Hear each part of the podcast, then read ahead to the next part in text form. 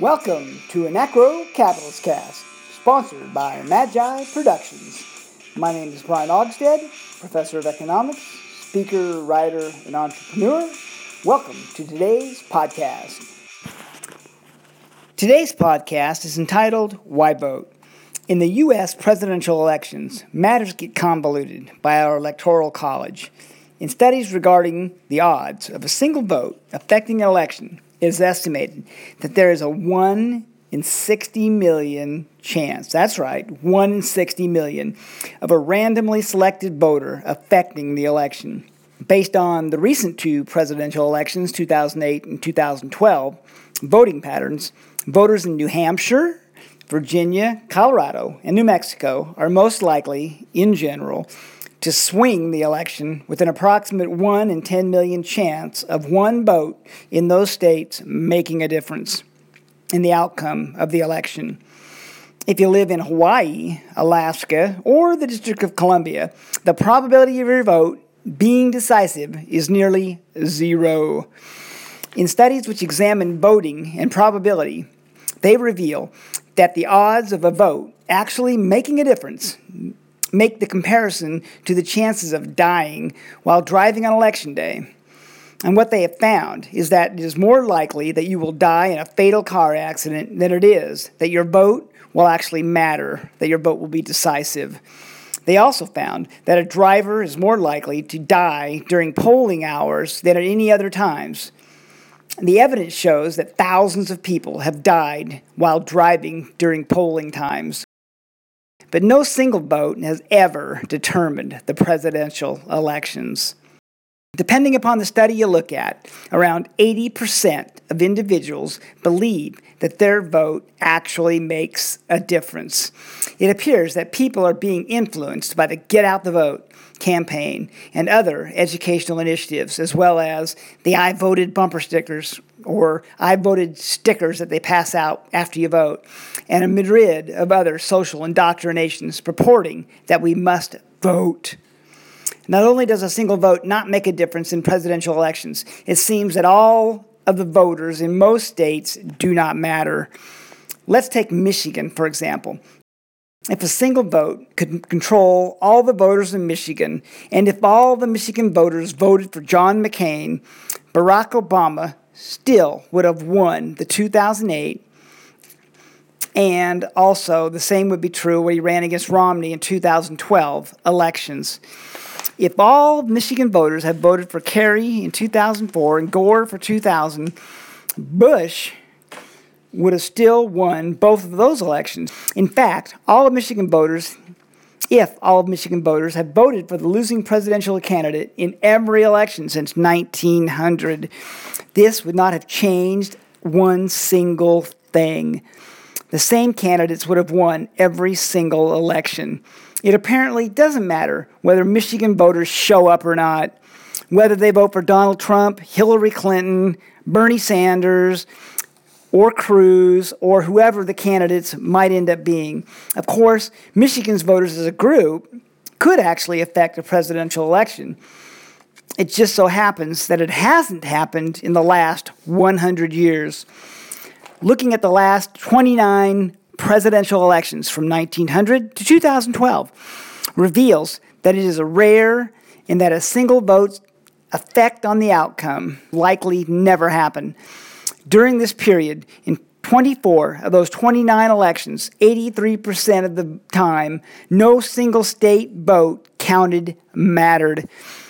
If a single person could control every single vote in any one state, even one of the large states, that person could not change the election's outcome. There have been only five elections during this period in which one state's votes affected the election. In 1916, 10 states did make a difference. And by make a difference, I mean that a majority of the state's voters supported the losing candidate. The election outcome would have been different. New York's vote made a difference in both the 1960 between Kennedy and Nixon election race and the 1976 Carter Ford race. In the infamous Bush Gore race in 2000, the 30 states that went for Bush all made a difference. In the Bush Kerry race of 2004, Ohio, Florida, and Texas all made a difference. Since 1900, there's been 29 presidential elections, making it over 1,400 times that states have participated in these 29 elections. During this period, a single state's votes affected the election outcome 45 times, or that's only 3.3%. That's right, 3.3%. 3 out of 100. Voters in 18 states since 1900 as a whole has not mattered in any presidential election. Most of the time, when I point out the fact that your vote doesn't matter, people respond by arguing that one should still vote, even if their vote will not affect the election.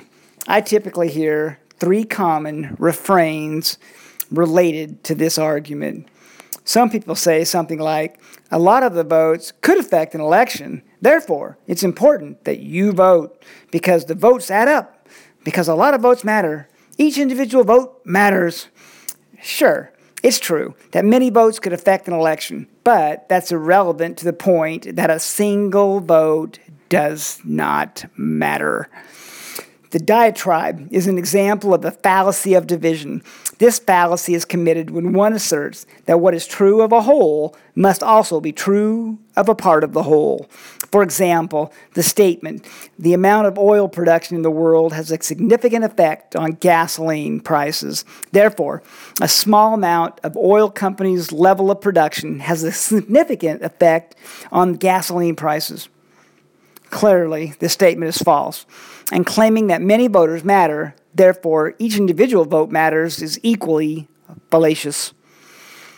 I also hear the claim in favor of voting, which goes something like this One should vote because if you don't vote, you can't complain. This is wrong on at least a couple of levels. If this statement is taken literally, it is false. You can complain, even if you don't vote. Rarely does anyone ever ask me, Did you vote? And when I rail about the incompetency and illegitimacy of the government, we are free to express our opinions where we have property rights. There is not an ethical or a legal exclusion against complaining because one simply did not vote. Maybe when one says that if you don't vote, you can't complain, what they mean to say is only those who vote are justified in complaining. You should be you are allowed to complain, but you shouldn't complain. It appears to me that the opposite is actually true.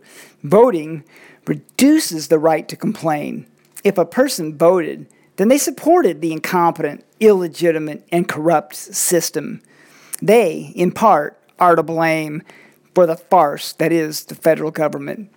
The elected officials are corrupt because voters vote in an immoral political system a system where the majority uses coercion, force, and violence upon those who disagree with them. If anything, non voters have a greater right to complain than do the voters. The last one and the third argument that I often hear is that voting is a moral imperative or that it is our civic duty. Those who take this position believe that individuals are morally compelled to vote. According to this argument, even if your vote doesn't matter, you should vote.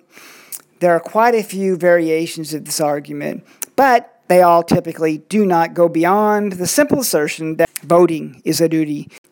I am starting to hear this claim more and more as the presidential primaries are taking place and the election draws near. I have repeatedly heard members of my community state, Remember to vote! No reason is ever given to me as why I should vote. It is simply taken as accepted wisdom. A somewhat more arduous variety of this argument goes something like voting is analogous to being on a team of 300 million people. Because a person is on the team, they should show up, do their part, just as the sports members show up for practice. Voters should show up for the presidential elections. It's their duty to do so. This moral argument is not convincing the argument that voting is a moral obligation depends on, among other things, whether or not democracy is a morally acceptable method of collective decision making. The aim of the collective decision is generally, but almost always, immoral. most voters vote in favor of government predation on their neighbors' properties. Voters are willing to vote themselves other people's wealth. No argument can overcome the fact that this is morally unacceptable. The fact that some group somewhere has voted does not justify the theft of property of their neighbor. For example, let's say Jesse James argues that train robbery and bank robbery is ethically acceptable as long as we hold elections to determine which gang gets to rob the train, gets to rob the banks. We wouldn't accept Jesse James's argument, and we shouldn't accept the argument that, that predations by agents of the state are unobjectionable because elections are held to determine who gets to join this gang of predators. If anything, the moral argument against voting is much stronger than the moral case for voting. This leaves us with the conclusion that your vote does not matter. Let me say that again. This leaves us with the conclusion that your vote does not matter. If this is true, should you vote because a lot of votes may matter? or because not voting means that you cannot complain about the government, or perhaps because you are morally compelled to do so? No. Stay home. Be moral. Be safe. This has been Anachro Capitalist Cast, sponsored by Amagi Productions. My name is Brian Ogstad. If you like this podcast, subscribe to Anachro Capitalist Cast and until next time, good day.